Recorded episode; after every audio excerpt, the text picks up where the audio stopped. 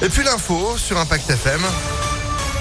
Non pas avec Sandrine, qu'on salue au passage, mais avec Léa Grillet. Bonjour Léa. Bonjour Léa, bonjour Phil. Bah, on lui fait un petit coucou. Bah Ce- ouais. Ce sera moi ce matin. on- on embrasse très fort Sandrine qui est sur le bord de la route en mode constat. C'est Voilà. ça, Bon voilà. ça. Euh, Bon tout- courage à elle. Ouais, tout va bien. Non mais ça, alors les constats, on en parlera plus tard. Parce que en 1980, c'était peut-être bien les papiers, mais on est en 2022 les amis.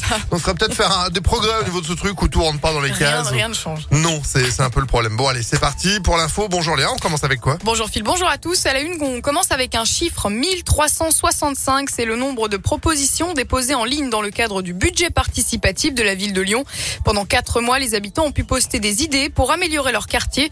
Prochaine étape qui va prendre plusieurs mois, l'évaluation des projets par la mairie. Il faudra ensuite voter pour les meilleures idées. Les lauréats seront annoncés en décembre. Léa Dupérin, vous avez passé en revue les différentes propositions des Lyonnais, des plus simples aux plus farfelues. Oui, de très nombreuses propositions portent déjà sur la végétalisation. Les habitants veulent plus d'arbres, y compris Place Bellecour, cité plusieurs fois.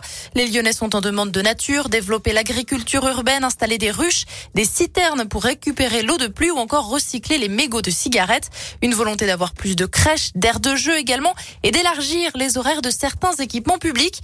Garder les piscines ouvertes tout l'été et les bibliothèques, les cours d'école le week-end. Et puis des idées plus originales aussi comme ces toboggans pour descendre la colline de Fourvière des casiers pour déposer ses affaires, le temps de faire un footing au parc de la Tête d'Or, pourquoi pas des tables de travail avec Wi-Fi et électricité dans les parcs ou encore des barbecues publics installés sur les quais du Rhône.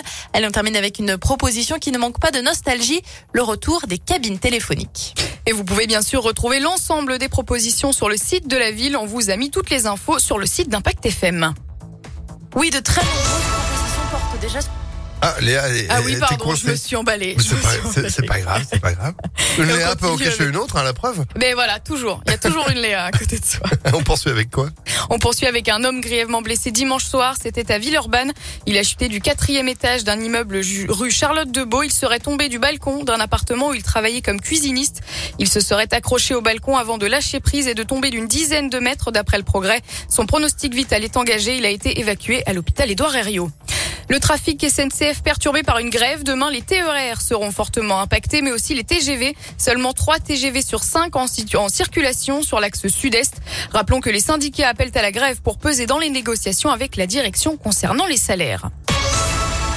Dans l'actu aussi, le retour du Covid. Hier, la première ministre Elisabeth Borne a présenté un nouveau projet de loi d'urgence sanitaire avec la possibilité d'un pass sanitaire réactivé aux frontières. Le texte sera examiné à partir de lundi prochain à l'Assemblée nationale.